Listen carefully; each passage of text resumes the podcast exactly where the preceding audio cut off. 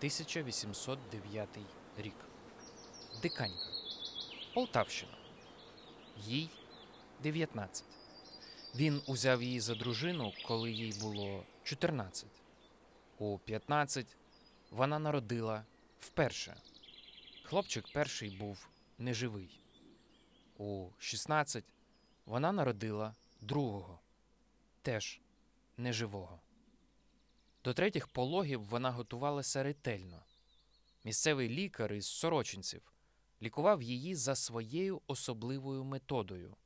Від травня до серпня він лікував її купанням у водах річки Псел, переконаний, що у воді є якісь особливі частинки, яких, мовляв, бракує в тілі людському.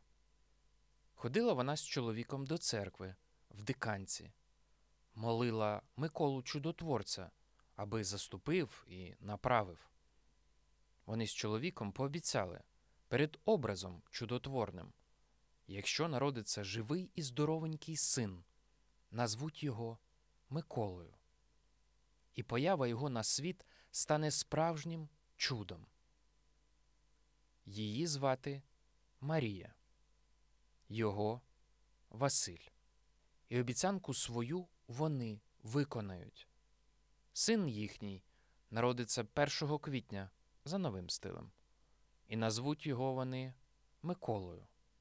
А прізвище його буде горде, ніби маленька пташка. Гоголь. Микола Гоголь.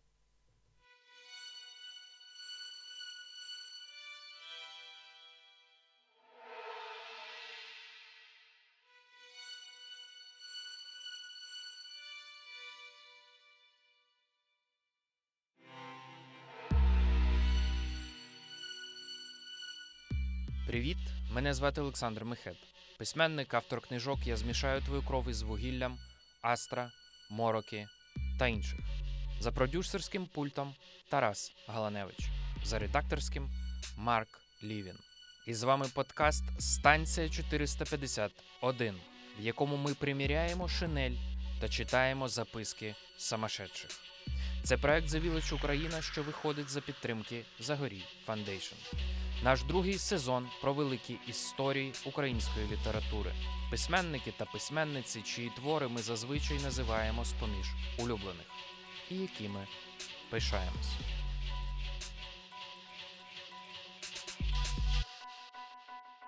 Цей сезон був особистим. Час від часу я звертався із запитаннями до свого батька. Його звати Павло Мехето. Він професійний літературознавець, науковець, який більшу половину свого життя присвятив вивченню творчості Миколи Гоголя. Цей сезон наш з ним діалог.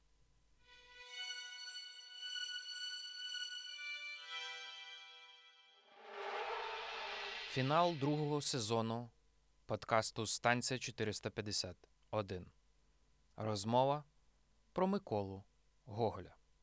І розуміючи неможливість та непотрібність всеохопної історії його життя, давайте зосередимось на кількох прикметних епізодах, пов'язаних із раннім етапом його життя і спроб писання. Етап, коли 20-літній геніальний Гоголь творив світи поміж багряним і рудим. Ну, і якщо я дав обіцянку не робити всеохопної розповіді про Гоголеве життя, ну то, звісно, давайте почнемо з розмови про генеалогічне дерево його роду, що сягає, приміром, гетьмана України Петра Дорошенка, народженого 1627 року, або Євстафія Остапа Гоголя, народженого близько 1610 року. Пам'ятаю, як мій батько малював це дерево на величезних аркушах, склеєних в одне цілісне полотно, і батькове повсякденне зацікавлення історією роду або ж родовою, як він її називає, знайшло своє непересічне втілення в тому, як уже батько-літературознавець досліджував родову Гоголя. В історії роду Гоголя мій батько виокремлює три головні лінії. Перша лінія це священнослужителі. Дем'ян, дід батька Гоголя, служив у церкві в селі Кононівка, і ця парафія переходила потім по лінії батька. Друга лінія Гоголевої родової це схильність до мистецтв. Наприклад, Іван Косяровський, двоюрідний брат матері Гоголя, був поетом, автором поем, друкувався в російських журналах і альманахах. Бабця Гоголя, Тетяна Лизогуб, блискуче малювала. У будинку дитинства Гоголя зберігалися дві картини, намальовані бабцею фрукти і розрізана диня. Та розповідаючи про схильність до мистецтв, очевидно, варто говорити про батька Гоголя Василя Опанасовича.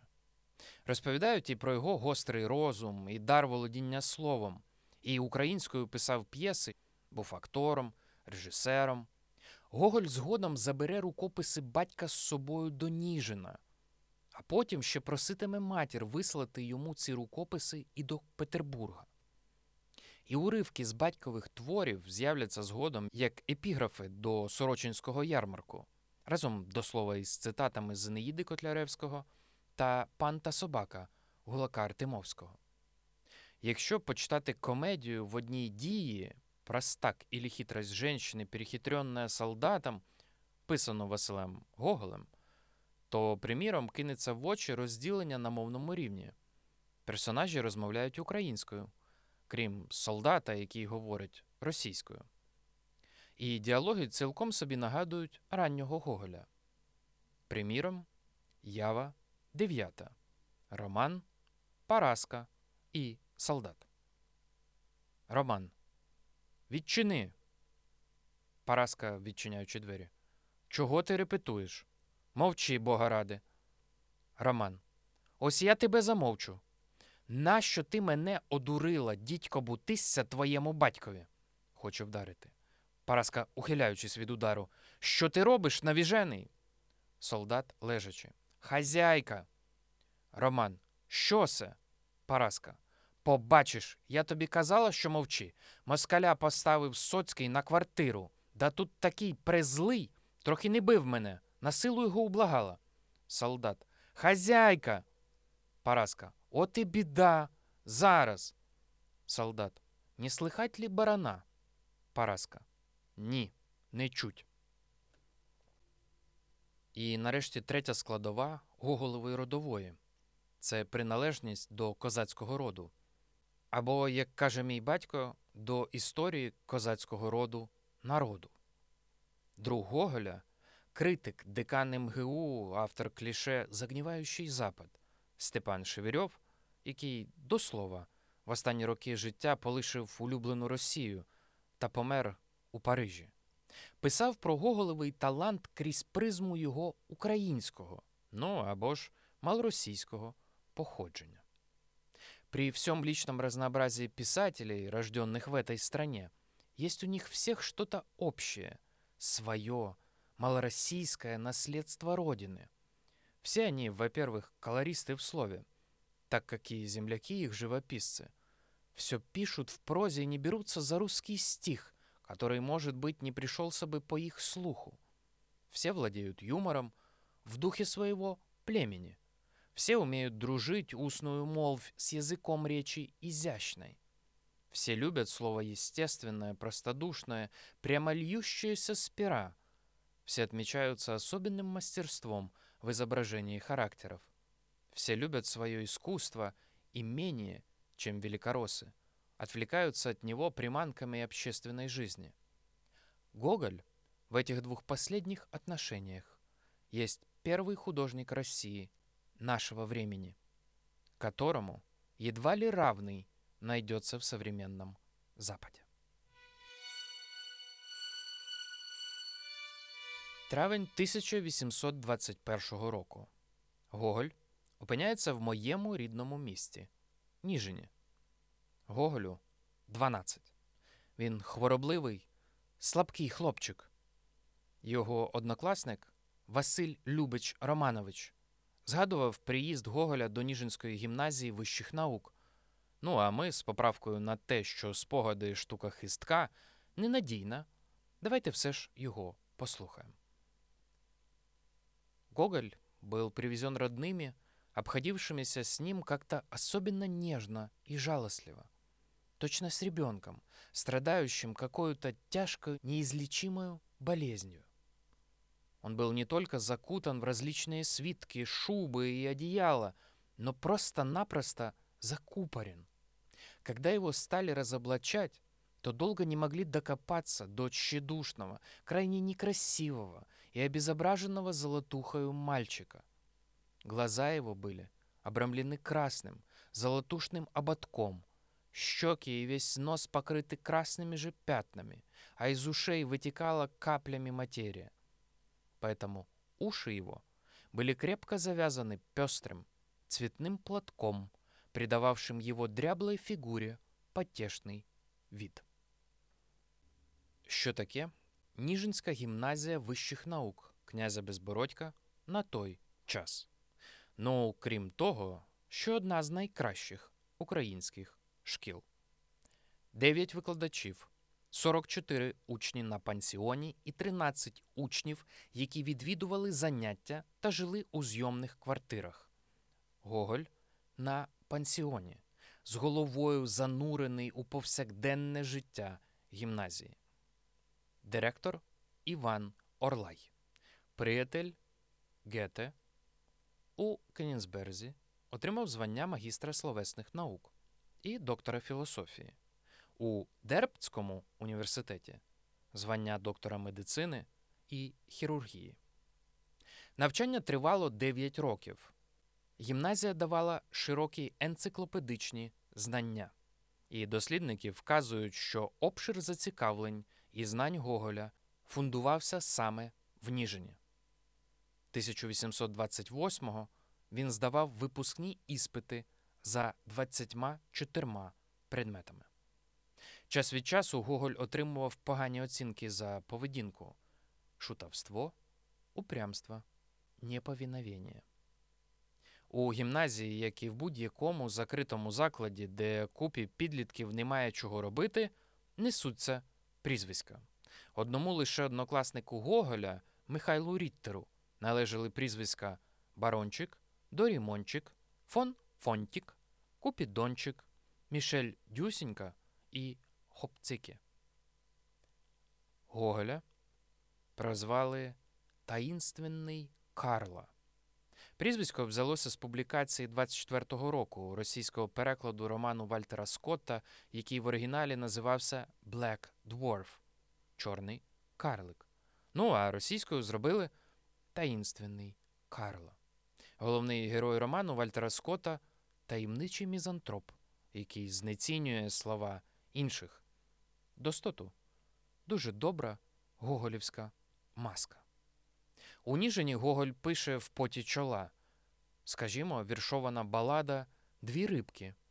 За спогадами тих, хто чув цей вірш, це історія про долю юного Гоголя і його померлого брата Івана.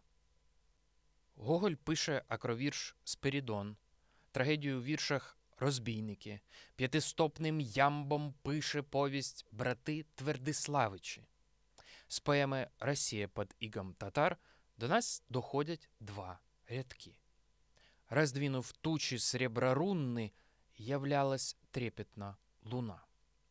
У шкільному рукописному журналі Метеор літератури Гоголь публікує вірш на весілля. Він закінчується. Смеясь, мне говорят друзья, зачем расплакался? Погода и разгулялась и ясна, и не темна, как ты, природа. А я в ответ, мне все равно, как день все изменения года.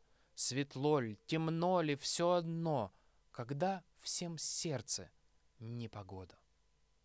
Гоголю 17. У Ніжині Гоголь пише штуку, яка, на відміну від усіх, на щастя, втрачених поетичних спроб, я би направду хотів прочитати. Нечто о Нежині или дуракам закон не писан. Гадаю, чимало речей, про які він писав, відгукнулися б у серденьку кожного ніженця, незалежно від епохи.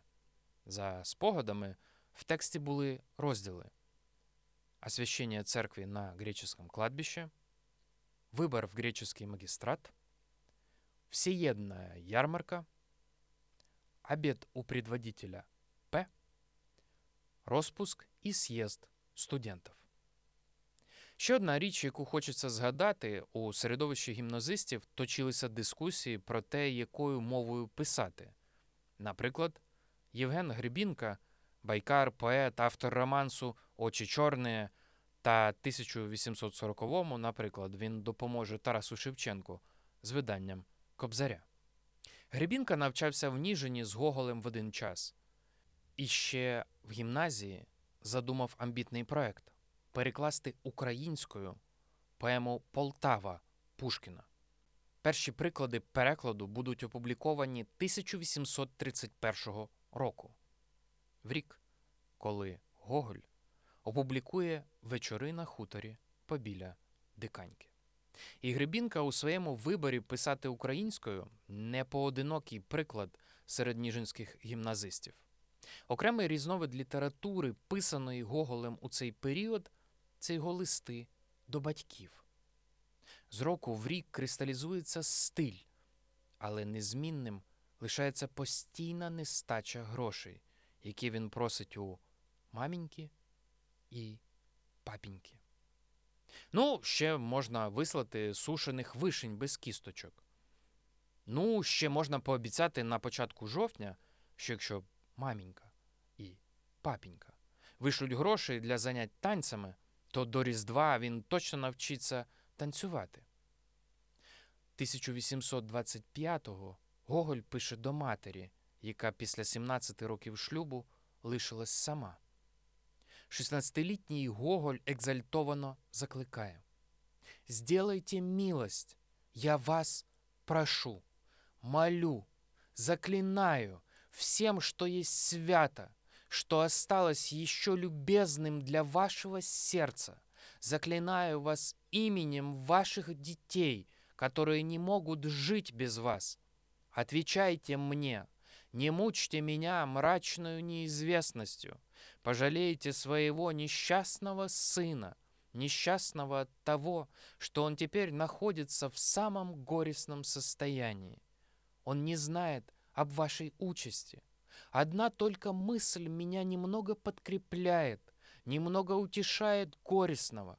Скоро каникулы, и я увижусь с вами. Тогда-то я вас утешу.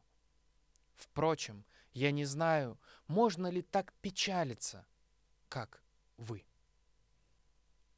Ще за рік Гоголь пише до матері. Приятно мне будет, ежели вы мне будете поверять свои планы, мысли, также разные прожекты, новые изобретения и прочее, и прочее. Ежели будете принимать благосклонно и мои толки, похвалите за что-нибудь доброе и поброните за худое. Также об каких-нибудь посторонних делах, случающихся в нашем округе.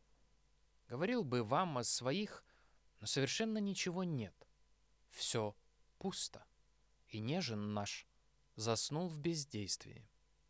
У ранніх листах є ще кілька мовних прекрасно гоголівських конструкцій і зафіксована мить вкоріненості української мови і свідомості. От як, до прикладу, його слова про те, що він позичив денег. Ну або ж моя улюблена конструкція. Хорошая весна была у нас. Думаю, теперь можно ожидать изобилия на фрукты. Я давно уже острю на них зубы, и эти каникулы увидят ужасное опустошение в нашем саду. Ну і в листі від листопада 26-го Гоголь з Ніжина пише до матері. Думаю, удивитесь вы успехом моим, которых доказательства лично вручу вам. Сочинений моих вы не узнаете. Новый переворот настигнул их. Род их теперь совершенно особенный.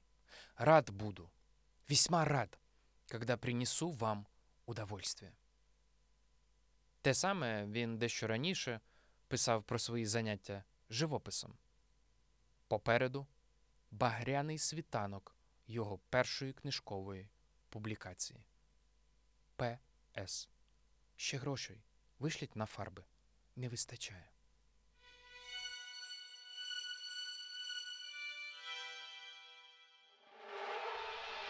– 1827 рік. Гоголю 18. Він пише поему Ганс Кюхельгартен Іділія в картинах. Вийде вона друком у Петербурзі за два роки під псевдонімом В. Алов. Алий в сенсі багряний. Як на мене, читати цю поему принципово неможливо, але в ній є два прикметні моменти. По-перше, слово від автора на початку. Предлагаемое сочинение никогда бы не увидело света, если бы обстоятельства, важные для одного только автора, не побудили его к тому. Это произведение его 18-летней юности. Не принимаясь судить ни о достоинстве, ни о недостатках его и предоставляя это просвещенной публике, скажем только то, что многие из картин сей идиллии, к сожалению, не уцелели. Они, вероятно, связывали более ныне разрозненные отрывки и дорисовывали изображение главного характера. По крайней мере, мы гордимся тем, что по возможности споспешествовали свету ознакомиться с созданием юного таланта. Автор дуже добре розуміє, що навряд чи йому вдалося написати щось хороше, і що комусь буде до цього діло, окрім нього самого. Але ховаючись за псевдонімом, загортаючись у шинель вступного слова, він усе одно не стримується і все ж віддає поему в друк. Другий важливий момент, пов'язаний з цією ідилією в картинах, це епілог. Давайте зачитаємо його повністю. В уединении, в пустыне, в никем незнаемой глуши, в моей неведомой святыне, так созидаются отныне мечтания тихие души. Дойдет ли звук подобно шуму, взволнует ли кого-нибудь, живую юноши ли думу или девы пламенную грудь? Веду с невольным умилением я песню тихую мою, и с неразгаданным волнением свою Германию пою. Страна высоких помышлений, воздушных призраков страна. О, как тобой душа полна! Тебя обняв, как некий гений, великий Гетте бережет и чудным строем песнопений свивает облака забот. Я не можу уявити, які у Гоголя були амбіції прожекти у фантазіях, як би мала здригнутись ціла імперія, прочитавши цей шедевр. Але дива не сталося. Видавець московського телеграфа Ніколай Полевой відгукнувся у своєму журналі. Издатель сей книжки говорит, что сочинение господина Алова не было предназначено для печати – но что важные для одного автора причины побудили его применить свое намерение. Мы думаем, что еще важнейшие причины имел он не издавать своей идиллии. Достоинство следующих пяти стихов укажет на одну из сих причин. «Мне лютые дела не новость, но дьявола отрекся я, и остальная жизнь моя, заплата малая моя, за прежней жизни злую повесть». Заплатой таких стихов должно бы быть сбережение он их под спудом. Рецензія Сєвєрної пчели теж не жаліє молодий талант. В Гансе Кюхельгартене столь много несообразностей, картины часто так чудовищны, и авторская смелость в поэтических украшениях, в слоге и даже в тихосложении так безотчетлива, что свет ничего бы не потерял – когда бы сия попытка юного таланта залежалась под спудом. Гоголь скупив решту накладу і спалив його. В 1829-му Гоголь з'їздив до Німеччини і його ідеалізовані уявлення про співану, таку прекрасну Німеччину в руках Гьоте суттєво розійшлась з тим, що він побачив на власні очі. Гоголизнавець Володимир Воропаєв, друг моїх батьків. І той єдиний раз, коли ми з батьком були разом у Москві, ми зупинялися у нього. Відволічусь на секунду і скажу про те, що наскільки дивне відчуття, знаючи друзів, батьків, зараз читати їхні праці. І дуже часто погоджуватися з захватом з тим, про що вони кажуть. Так от, Володимир Воропаєв у коментарях до поеми наводить слова Гоголя, писані 1831 року з нагоди публікації казок Василя Жуковського. Гоголь тоді писав: Жуковского узнать нельзя. Кажется, появился новый, обширный поэт, и уже чисто русский, ничего германского и прежнего. Воропаєв зауважує, такий самий шлях пройшов і Гоголь від виморочено вимріяних німецьких впливів до перевідкриття своєї землі у вечорах на хуторі побіля Диканьки. Що я намагаюсь сказати? Гоголь зробив помилку дебюту, постав із зовсім наївною писаниною, що відзеркалювала коло його гімназичного читання і стилю тих, ким він захоплювався. Приятель Гоголя Константин Базілі ще в Ніжині дав Гоголю пораду. В стихах упражняйся, а прозой не пиши.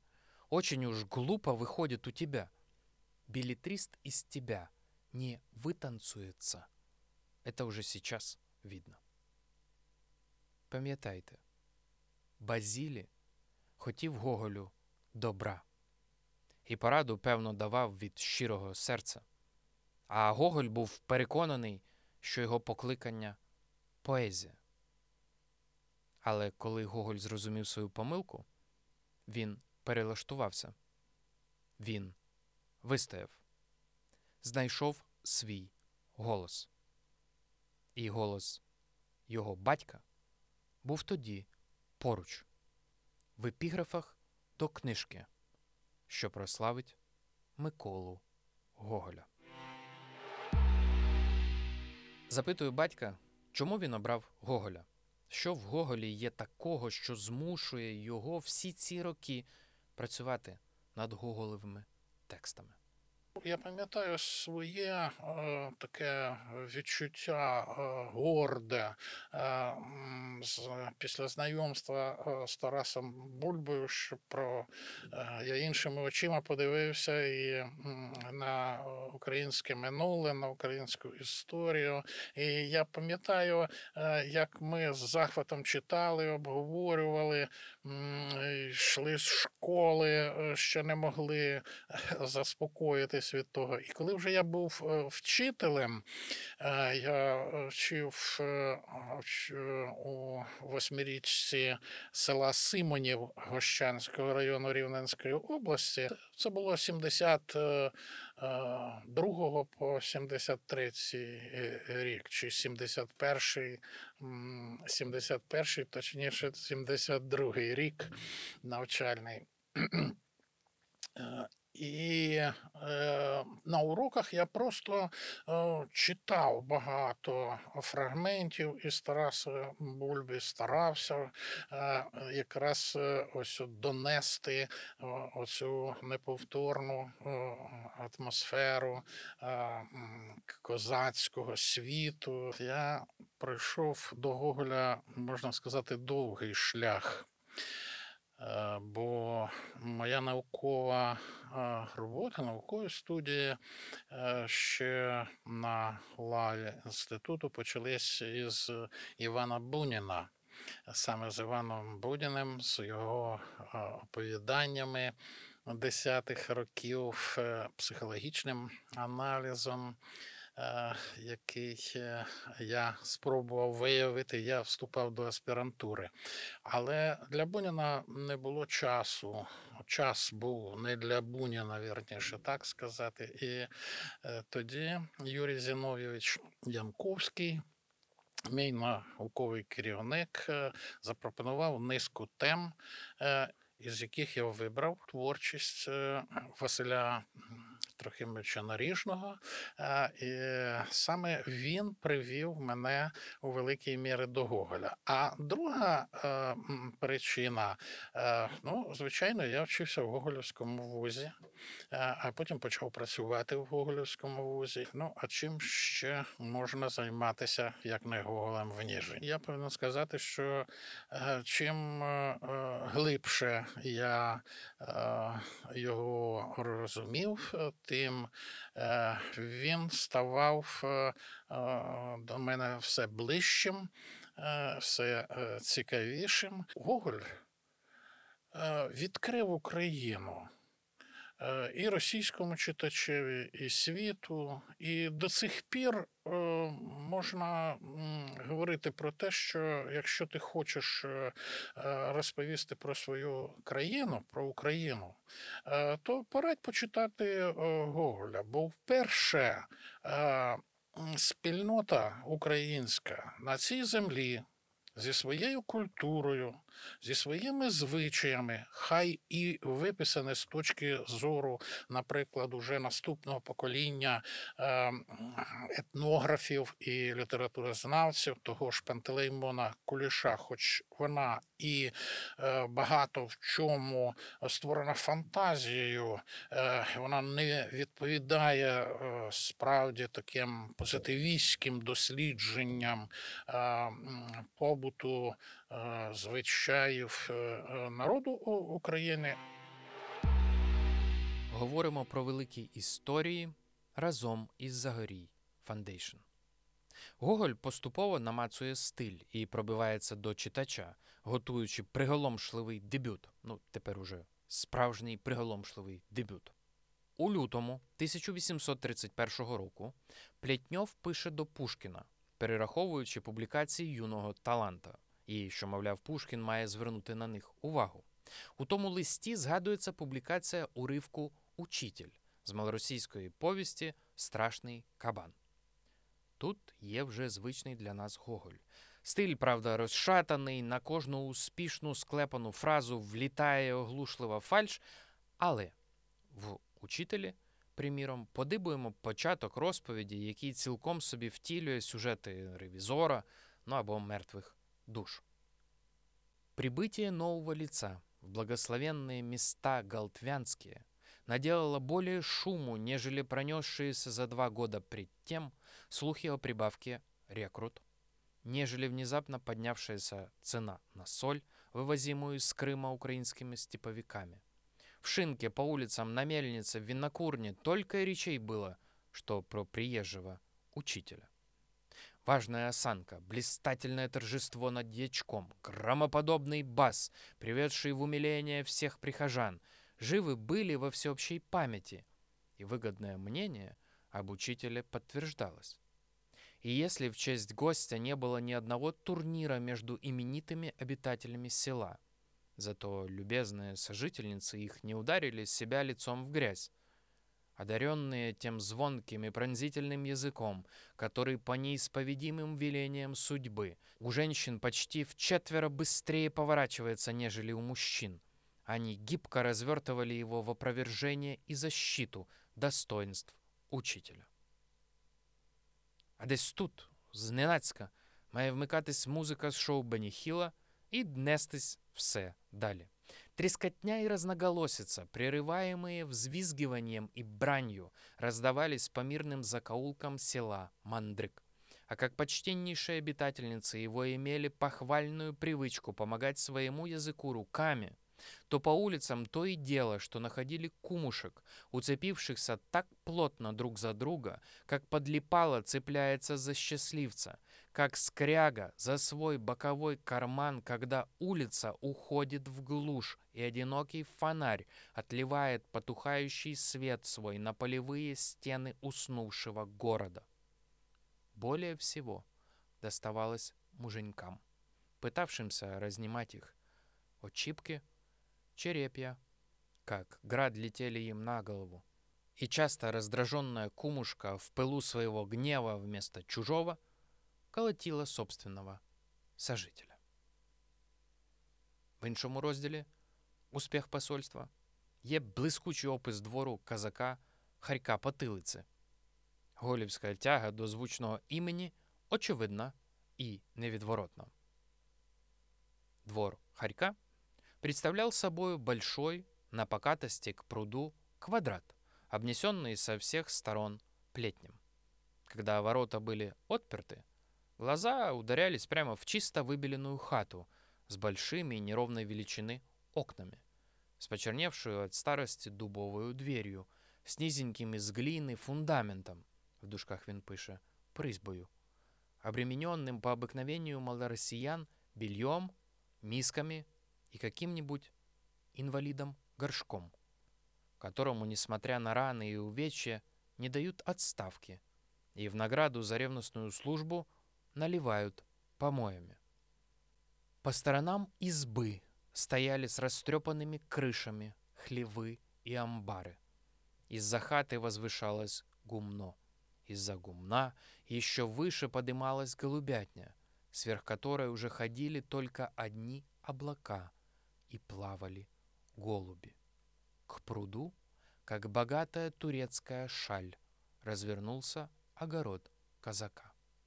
Кучи соломы разнесены были по всему двору. Такі описи дворищ різноманітних українських хат для Гоголя непроминальна, обов'язкова складова ранніх текстів, що згодом, звісно, у мертвих душах трансформується в комплексні, цілісні портрети поміщиків, яких подибає на своєму шляху Чичиков. У ранніх замальовках є, наприклад, отривок дитячої книги по географії, що міг би бути цілком собі фрагментом записок сумасшедшого. І там, серед іншого безумства, є згадка про маленьких людей. Це коли Гоголь пише про країни, які існують в дуже холодному кліматі. Есть еще такие места на земле нашей, холод вечной зимы круглый год. И так скучно в тех местах, так уныло, как будто ничего нет живого там. Ни травки, ни деревца, только недели на две зазеленеет мох на земле, и после опять все снег, все снег. Люди такие маленькие, такие бедные, ходят все в шубах, никогда не скидают их. Только и дело, что ловят рыбу до оленей, которые одни только и живут там. Снега так там много, что пройти нельзя в башмаках или сапогах потому что тотчас можно провалиться, и бедные люди тамошние, чтобы помочь этому, приделывают под сапоги себе маленькие саночки, которые называют лыжами, и на которых они гоняются за зверями. Хотите ли вы знать, що це за люди? І ніби у продовження цього ж абзацу і цього ж питання за кілька років він сам напише історію Акакія Акакєвича і його викраденої шинелі. Або, наприклад, відгук Гоголя на поему Пушкіна Борис Годунов. Очевидно, ідеальний спосіб бути ще на коротшій нозі з Пушкіним. І так, слово «великий» у тексті вигукується тричі. Цей відгук має просто фантастичний початок. Один із типових гоголівських прийомів, підмічений Набоковим. Він полягає в тому, як легко Гоголь витворює постаті персонажів, що населяють його світ. Часом це просто згадка котрогось персонажа заради каламбуру стику приголосних. Або якусь ще штуку Гоголь пояснює через порівняння з таким-то і таким-то.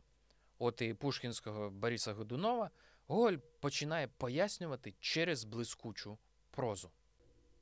Толпа густилась и росла. Гром мостовой экипажей с улицы отзывался дребезжанием в цельных окнах.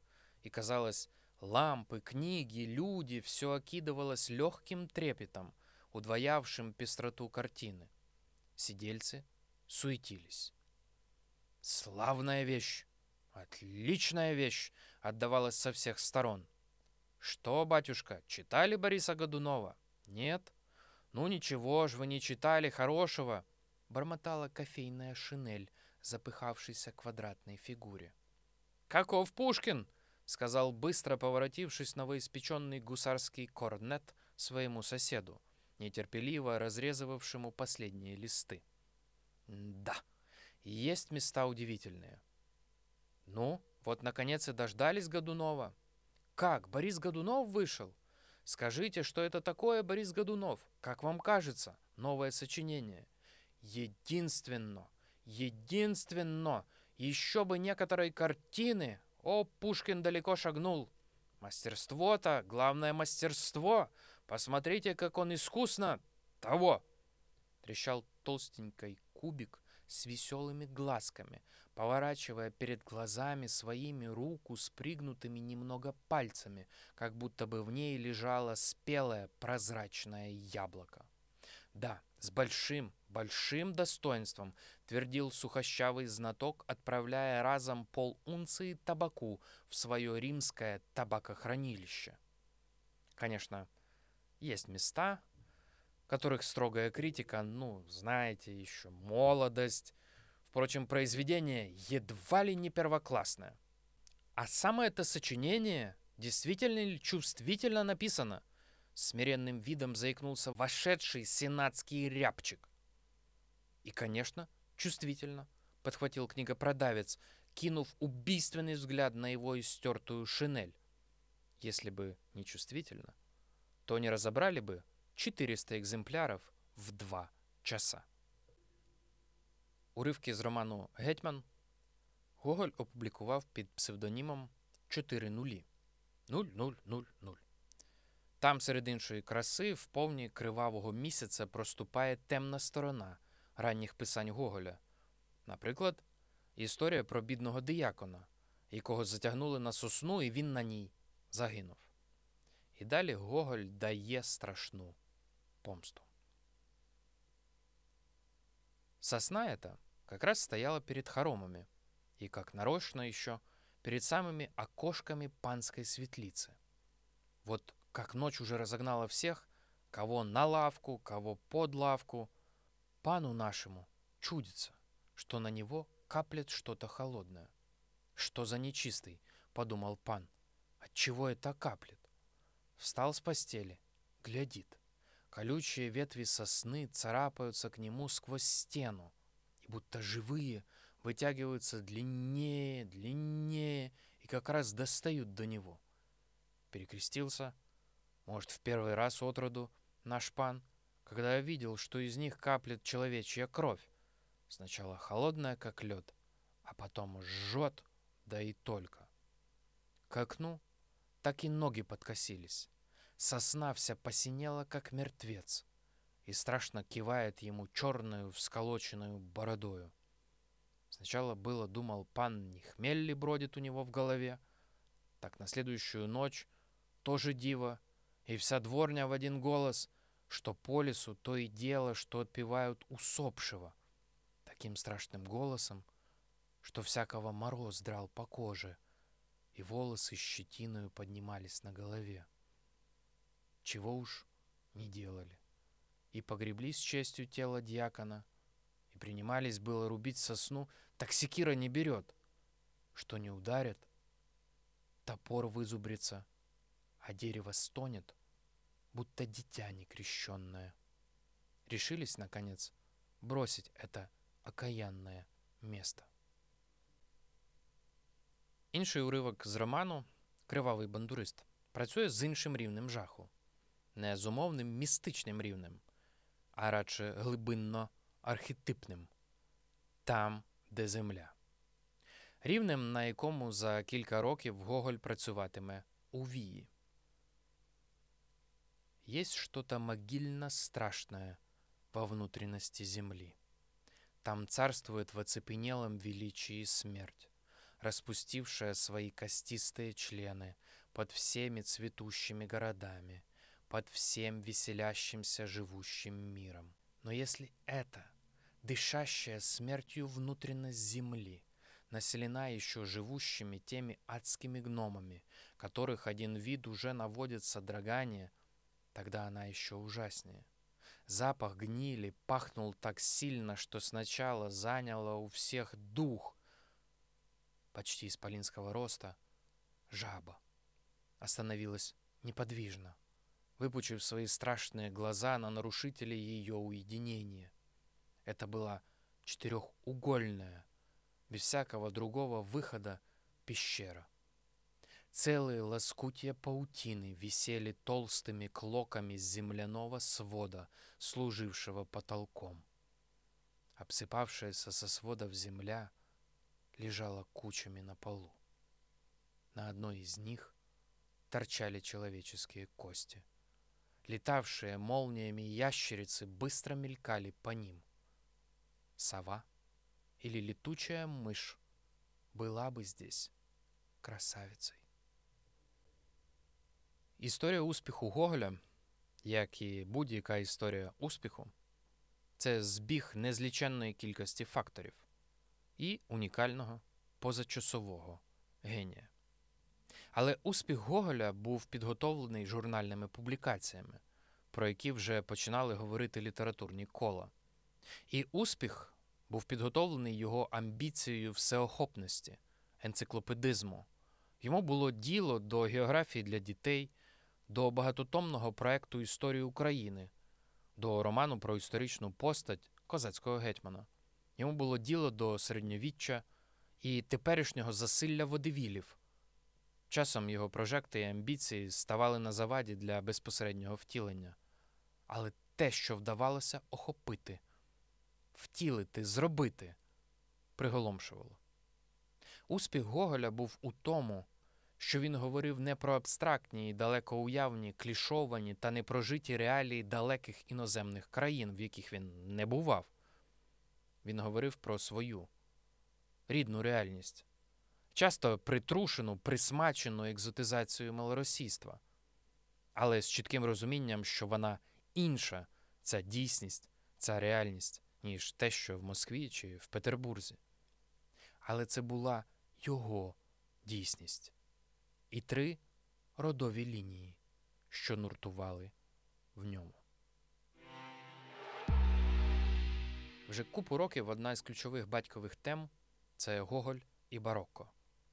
Прошу його розповісти про це.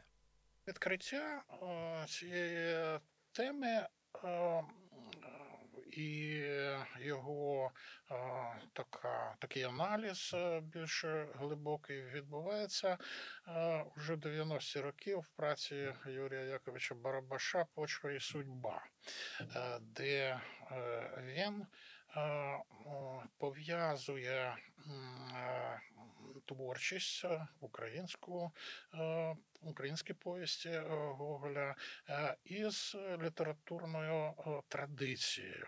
Вона йде від глибокої, я б сказав, думки такої переца у ювілейній промові 1902 е, року, де перець висунув таку тезу, що Гоголь є не відкриттям гоголівська творчість е, якоїсь нової е- епохи, що творчість Гоголя е, це підсумок розвитку української літератури е, попередніх двох е, е, століть 17-го і 18-го. Гоголь, наче синтезує цю естетику так званого народного чи низового бароко, яке жило у творчості дяків, пиворізів, е, в величезній такій пародійній літературі, е, особливо в 18 е, столітті. Саме ця е, дійшла до нас якісь її початки. З неї виросла Енеїда Котляревського, з якої ведеться е, початок е, української літератури. З цієї стихії, із е, цього е, духу і е, е, творчість е, Гоголя, е, особливо рання, коли він виявляється, що у Петербурзі в одному з листів до матері 29-го року, в перший рік його перебування в Петербурзі, він говорить, що тут всі цікавляться е, українським. Е, Всі е,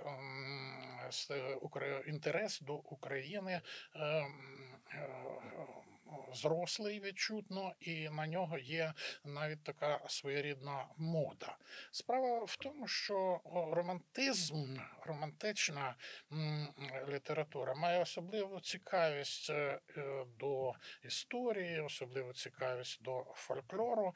Е, І російська романтична думка шукає, так би мовити, своїх начал і знаходить його ці начала саме в українській культурі, ну, в існуванні так мовити Києва, матері городов руських.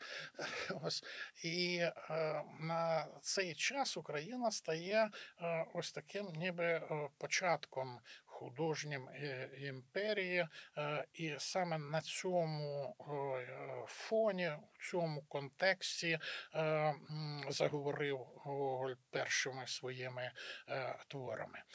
Чим вони вразили? Це перш за все вибраною стилістику наратора. Е, Це е, розповідь від першої особи із стилізацією, е, такою винахідливою стилізацією під народне, під фольклорне слово з одного боку, з другого боку, оцей комізм, який полюбляє барокова естетика.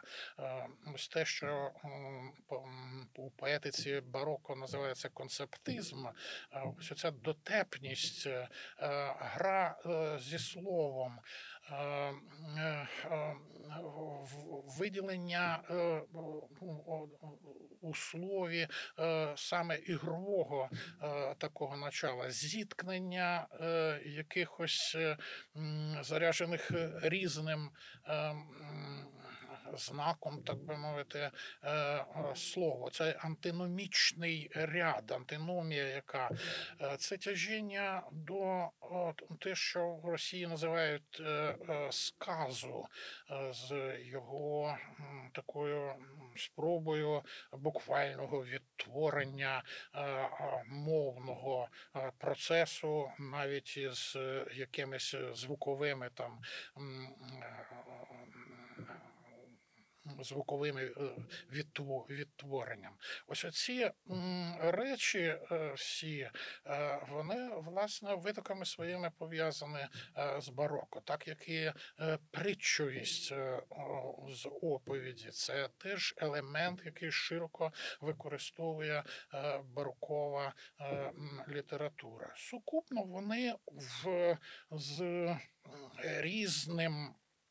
Е, Так би мовити, пристосуванням, чи е, як е, сказати, знаходять своє е, витлумачення, свою інтерпретацію у гоголівській нарації. А другий важливий, важливий момент гоголівської творчості, яка дає, яке має маркер барокового, барокового, це релігійний, релігійна підоснова, ось е, ці зіткнення, е, е, вся чортовщина, так би мовити, яка е, характерна для його, е, для його творчості, е, в пошуках е, істини абсолютної, е, до нього до, до цього йдуть е, герої, до цього йшов весь свій шлях і е, Гоголь. Давайте повернемося ще раз до однієї історії, що трапилася до народження Миколи Васильовича. У розповіді про його родину мене не припиняє невпинно подивовувати вся історія, пов'язана зі знайомством його батьків. Давайте подивимось на це з позиції дня сьогоднішнього. Вашій доньці ще немає і року. Одного дня на вашому порозі з'являється 13-літній юнак. Каже, що бачив її десь і тепер має вам сказати. Знаєте, я бачив вашу доньку у вісні. Цариця Небесна вказала мені на неї, бути їй моєю дружиною. Він супроводжує її всі роки, десь невпинно маячить поруч. Коли їй 13, йому 26. Ваша донька грається в полі разом зі своїми подружками. Вона чує прекрасну мелодію, що долітає до неї. Вона усміхається і знає. За нею спостерігають. Це її майбутній чоловік. Десь там ховається в траві і грає цю мелодію для неї. Їй 13. Він починає писати їй листи, листи, сповнені виспрінених чувств, як прийнято в літературі того часу і літературі, якою він захоплюється. Приміром, він пише до вашої доньки, бо має поїхати за десяток кілометрів на кілька днів. «Милая Машенька, многие препятствия лишили меня счастья сей день быть у вас. Слабость моего здоровья наводит страшное воображение, и лютое отчаяние терзает мое сердце.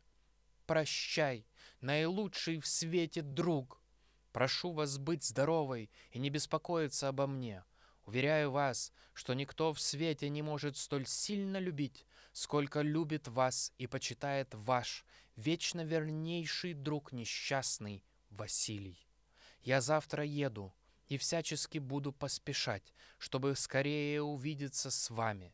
Прошу вас, не показывайте сего несчастного выражения страсти родителям вашим. Листи пишуться з усвідомленням, що так чи інакше, раніше чи пізніше, всі вони будуть прочитані. І з якогось моменту вже не до кінця зрозуміло, кому направду вони пишуться вам чи вашій дитині. Чимало листів ваша донька віддає вам, не відкриваючи. Ви читаєте їх на самоті, хмикаєте і кажете вголос Ох, ну він романів і начитався. З якогось моменту ви включаєтесь в цю гру і починаєте надиктовувати доньці відповіді її майбутньому чоловіку. Звісно, дотримуючись стилю, так, щоб в листі вчувався і голос маленької дівчинки, і щоб лист відповідав правилам літературної гри. І тут уже не добереш, хто з ким листується. 26-літній закоханий юнак і 13-літня дівчинка чи 50-літній батько, який пише від імені 13-літньої дівчинки до 26-літнього хлопця. Маша Марія Іванівна стане дружиною Василія Василя Опанасовича в 14 років. Вони не відразу почнуть жити разом. Та за кілька місяців Василь забере Машу до себе. Згодом вона згадуватиме. Свекровь моя не имела дочери и приняла меня как родную дочь. Одевала меня по своему вкусу, надевая на меня старинные свои вещи. Муж мой не вспоминал никогда, чтобы я продолжала начатые мною науки.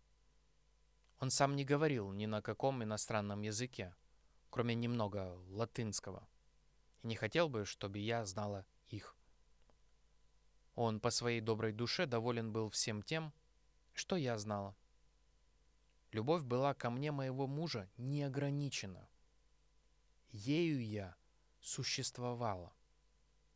Он был старше меня на 13 лет. В деревне нашей тогда было 130 душ.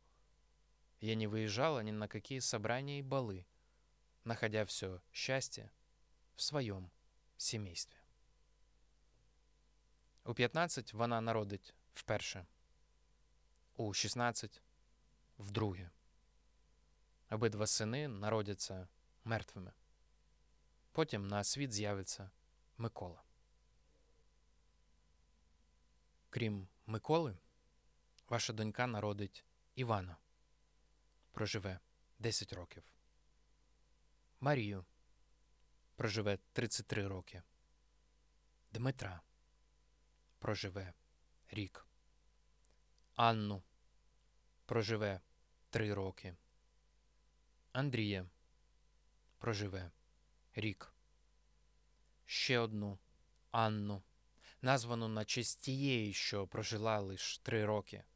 Друга Анна, достоту, як у Прохаськових непростих, проживе 72 роки. А потім ваша донька народить ще Єлизавету та проживе 43 роки. Тетяну вона проживе рік. І Ольгу вона проживе найдовше 82 роки.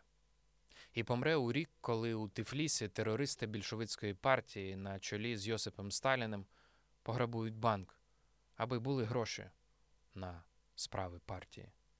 Рік, коли в аквапарку Сан-Франциско, закований в кандали Гаррі Гудіні, вперше продемонструє свій найвідоміший трюк. Кинутий у воду, він через 57 секунд з'явиться на поверхні водойми, звільнений від ланцюгів. Рік, коли у Нормандії змайструють перший гелікоптер, який відірветься від землі на висоту двох метрів. Ваш перший онук Микола проживе 43 роки. Ваша донька Марія переживе його на 14 років і побачить його посмертну велич, радіючи кожній посмертній публікації, сперечаючись з новопосталими біографами та з щирою гостинністю, приймаючи друзів її диво сина. Запитую батька, яка історія з біографії Гоголя вражає його найбільше? Найбільше в мене вражає той факт, що оце хвороблива дитина, золотушна із середньовічного українського села задумує оновлення християнства, задумує взагалі для православної частини е,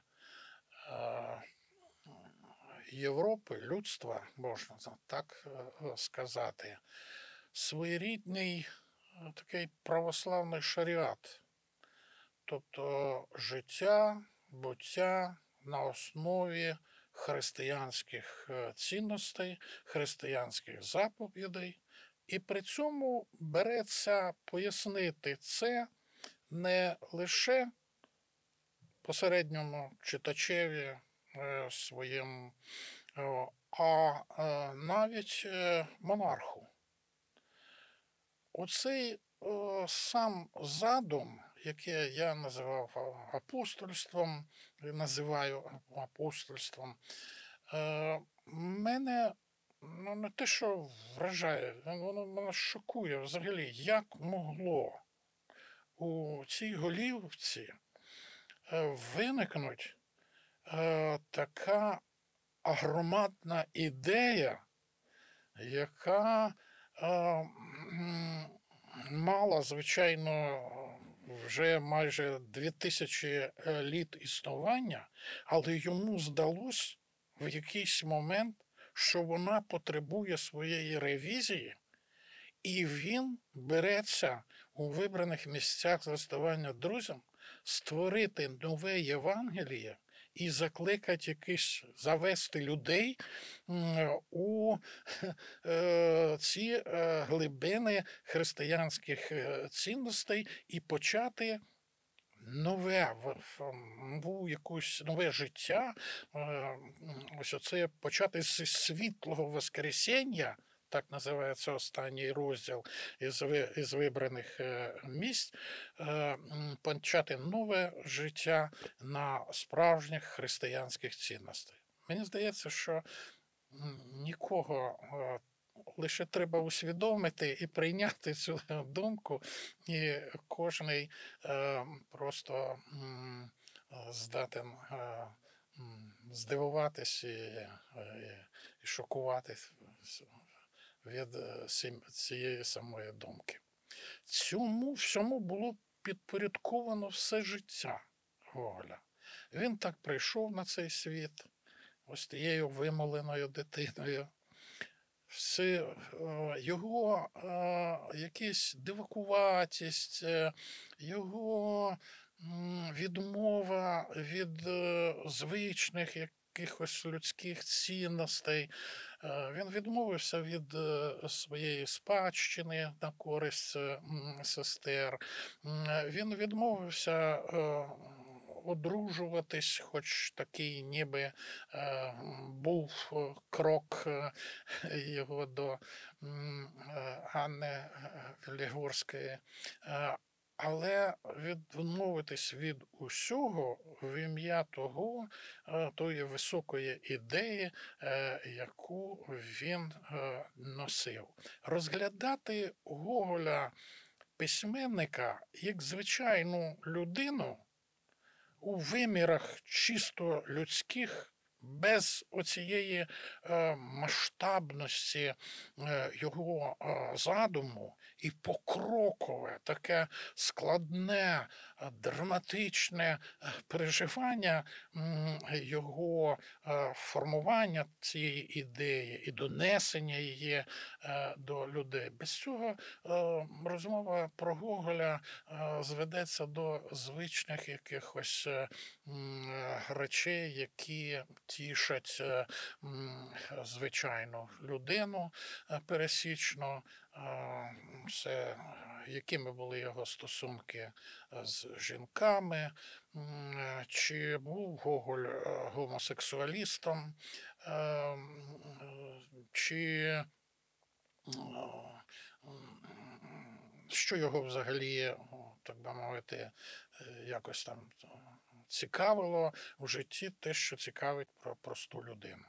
Він, кажу, на мою думку, е, готував, е, можна сказати, що непосильно для себе, і, це було причиною його е, трагедії, бо сам громадність цієї ідеї, вона вражає і вона не під силу. Таке людині він її е, не хотів якось і е, виказувати і, говорити прямим, бо це б викликало просто, е, я думаю, сміх більше нічого оточуючи. Те, що відбулося, власне, із вибраними місцями. Так що ось тут, мені здається, зерно Гоголя. Тільки так ми можемо збагнути і його геній, і великий трагічний шлях його.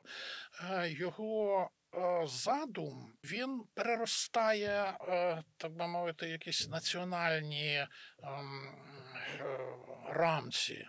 Він е, виходить е, за е, межі е, якихось е, національних е, ідей, національного завдання. Він е, на це критично, е, критично дивиться, бо у його е, задум він значно такий потужніший, значно масштабніший, ніж те, що обмежується національним почуттям, національною, національним якимось розумі, розумінням, е, національною картиною світу. Так, можливо, е, е, я сказав. І внутрішнє мені страшенно цікавий е, сам сюжет того, як він в якийсь період виказує свої претензії на ось цю велику ідею. А коли його е, ловлять, наприклад, на якийсь, е, на якомусь моменті, він зразу ховається. Тобто це такий равлик, який е, весь час іде в один бік, має один вектор, ось оцю е, велику ідею, але постійно ніби боїться е, такого розвінчання, боїться, що е, інші зрозуміють, що він е, задумав. Звідси, наприклад, його листи до всіх своїх кореспондентів після виходу вибраних місць. Він просто просить їх написати, що їм не подобається в цій книжці, що викликає дискусії, що люди говорять про, і, і що говорять, так би мовити, такого негативного. Це, це був драматичний дуже період е, життя е, Гоголя, бо він м, чекав, він сидів у Неаполі, е, куди заїхав ще е, кінці. е, 46-го року е, і сидів там до травня місяця е, 47-го е, року. Чому Неаполь? Бо Неаполь це найближче е, можливість е, дістатись до Єрусалиму. Е, Йому це був е, необхідна ця е, поїздка е, в Єрусалим, і він чекає, е, відсилає е, рукопис е, в Росію е, і чекає виходу е, вибраних місць і реакції. Книга виходить 1 січня 47-го року, і перші листи, перші реакції з'являються оцього ж місяця, і починається ось оцей драматичний період переживання, коли Гоголь побачив, що він висунув ідею, ось оцю масштабну, коли він е, написав своє Євангеліє, а російський читач, який, до речі, вперше зібрався е, о, всеєдино о, навколо цієї книги, це було вперше ем, е, Гершензон про цю е, про це е, говорить. Перше зібрання е, всеросійського читача, коли побачив, що е, це викликало е, е, насмішку, е, Гоголь відміняє свою поїздку в Єрусалим, бо вона втрачається. Він збирався з Єрусалиму приїхати, так би мовити, в іншому е, статусі Е, е, е, і повертається. Е, Повертається до Риму, повертається е, е, тільки вже через рік, коли вже стало зрозуміло, що його ця велика ідея, яка вела все життя, вона провалилась. Він тоді скоріше з каяття такого їде в Єрусалим до гроба Господнього. Я кажу каяття, бо саме ця е, сповідальна така покаяння е, було своєрідним таким ритуалом, примусом е, для е, змертвих встанців, для членів польського ордену, е, з яким активно спілкувався е, Гоголь е, в кінці 36-го е, року, е, і особливо е, е, в квітні і, травні е, сьомого року із е, Єрем Кайсевичем і е, Семененко. Е, В їх статуті було написано обов'язкове відвідини е, гроба Господнього із е, цією метою. Так е, можна сказати, звужено можна е, оцінити е, поїздку Гоголя е, в Єрусалим, вже е, коли головна ідея, е, так би мовити, зруйнувалась. е. І тут е, я якось писав на цю тему, що поразка оцієї великої ідеї ніщо із життям для письменника, для поета, ні- ні- ніщо порівнюючи з життям його тіла. Тобто е, це був кінець, це був е, справжній, так би мовити, фінал. Е, Ці вже роки 48-й, е, 49-й, ну, 4 е, роки майже неповний. Е, Це вже був е, е, Гоголь, е, який зазнав поразки, який е, е, він доживав власне е, своє життя біля цього попелища, е, ось і спаленого потім другого тому. Чи він був чи ні, це теж велике е, питання. Е, Але ось е, таким, таким була його е, фінал його е, письменницької і людської долі. Вечори на хуторі побіля Диканьки вийшли друком у вересні 31-го року. І цього разу Гоголь ховається за маскою пасічника рудого панька. І при цьому ще й частина оповідань теж приписана іншим оповідачам, ніби рудий панько лише упорядник, знову лише видавець. Гоголь надіслав матері примірник зі словами мовляв, ця книжка сподобалась тут всім, починаючи від государині. Вечори це Сорочинський ярмарок, вечір на Івана Купала, страшна помста, ніч перед Різдвом. Ну і найцілісніша, найвправніша, як на мене, пропала грамота, сповнена гіпербол, за які ми любимо Гоголівщину, які суть є гіберболівщина.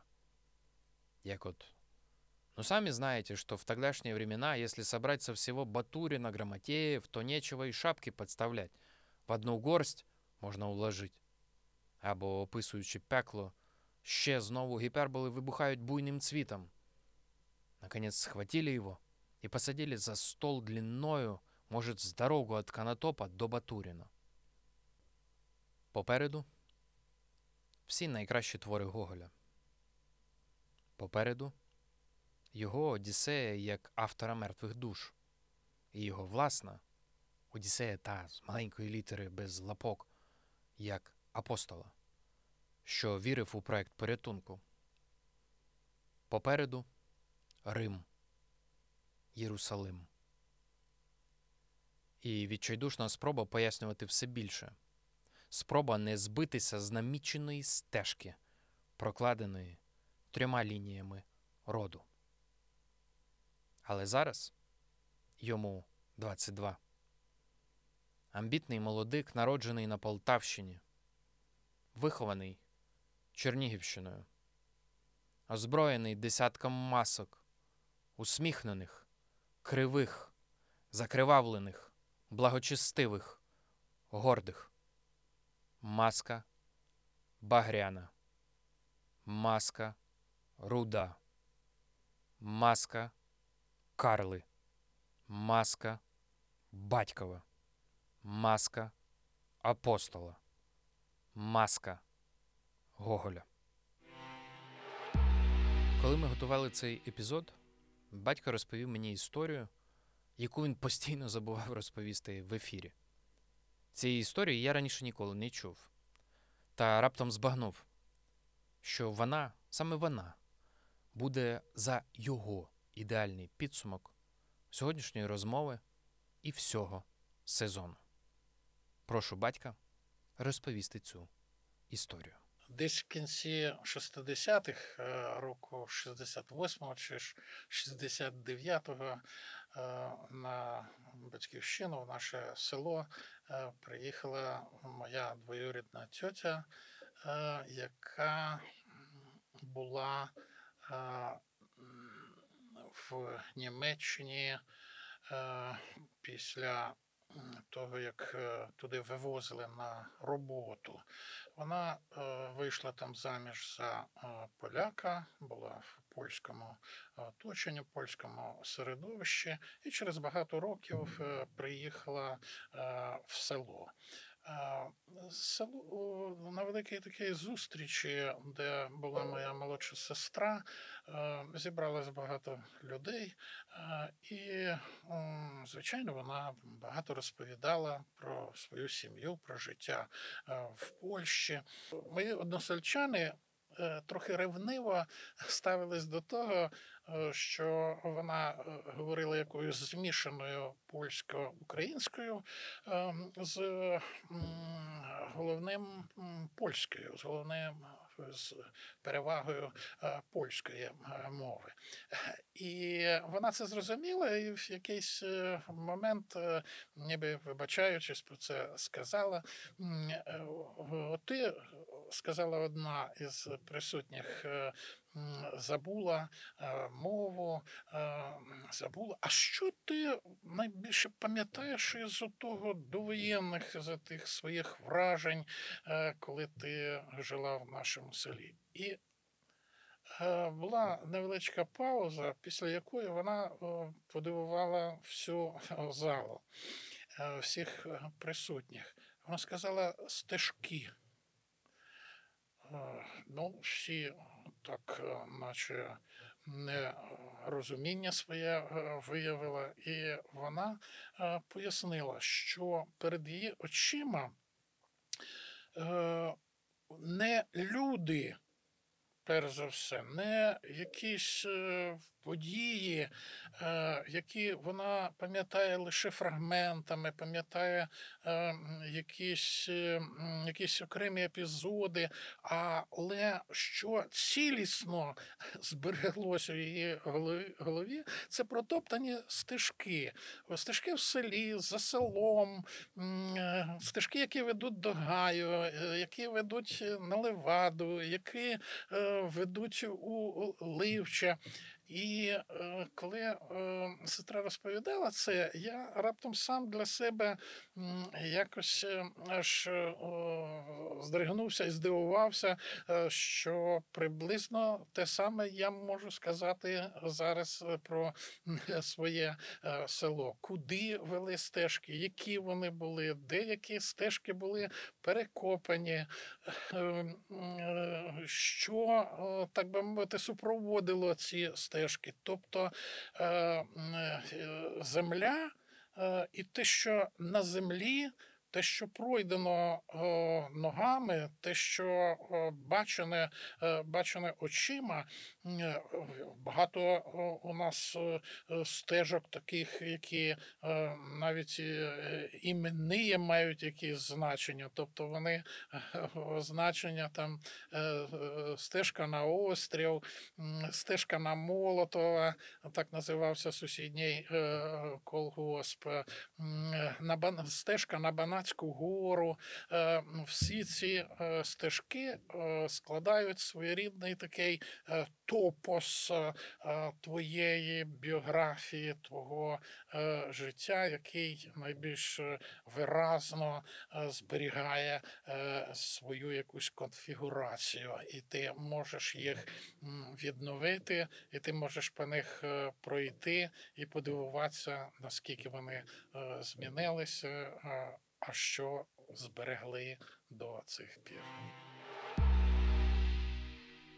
Передмова до другої частини вечорів на хуторі побіля Диканьки закінчується словами, які слугуватимуть і за мій підсумок сьогоднішньої розмови і другого сезону подкасту. У перекладі Юрія Винничука вони звучать так. Я пригадую це. Обіцяв вам, що в цій книжці буде і моя казка. І справді хотів було це зробити, та побачив, що для казки моєї треба принаймні три таких книжки. Гадав було окремо надрукувати її, та передумав. Адже я знаю вас, почнете сміятися зі старого. Ні, не хочу. Прощавайте. Довго, а може, й зовсім не побачимось. Та що? Адже вам однаково хоч би й не було зовсім мене на світі. Мене рік, другий, із вас ніхто. Потім не згадає і не пожалкує за старим пасічником, рудим паньком. З вами був другий сезон проекту Village Україна, що виходив за сприяння благодійного фонду Загорій Foundation який вже багато років підтримує розвиток культурних ініціатив в Україні. У підготовці до випуску використано книжку Оксани Супронюк Літературна сріда раннього Гоголя, а також книжку Родословие Н.В. Гоголя, статті і матеріали, порядковано моїм батьком. Продюсер і композитор Тарас Галаневич.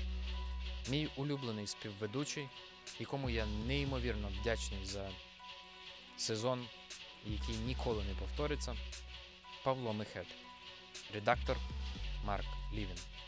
Ставте лайки, оцінки в Apple Podcasts. Підписуйтесь на нас, лишайте коментарі. Запитую батька про те, чим був для нього цей сезон. Які у нього відчуття? Ну, я хочу подякувати е, Сашкові за те, що він запросив мене е, у цей підкаст, е, бо це був е, цікавий і невідомий для мене досвід. Досвід якоїсь дуже інтенсивного читання, інтенсивного аналізу, інтенсивної е, аналітики е, творчості багатьох письменників, е, яких я читав давно або читав по окремі їх твори. А тут е, все пояснювалось необхідністю якогось е, е, цілісного охоплення, цілісного такого бачення феномену. Е, І це була велика і напружена така інтелектуальна, інтелектуальна робота. Е, Я е, дуже багато цікавого е, для себе виявив у е, розмовах із Сашком е, перед е, кожним із оголошених подкастів.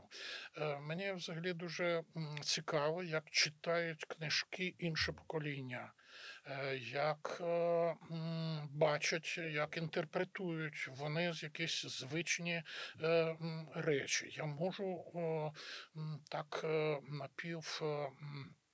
Серйозно, е, напів несерйозно сказати, що е, в їхніх головах, е, це я знаю на прикладі сина, існує дещо інша література, інші тексти, інші постаті, інші фігури.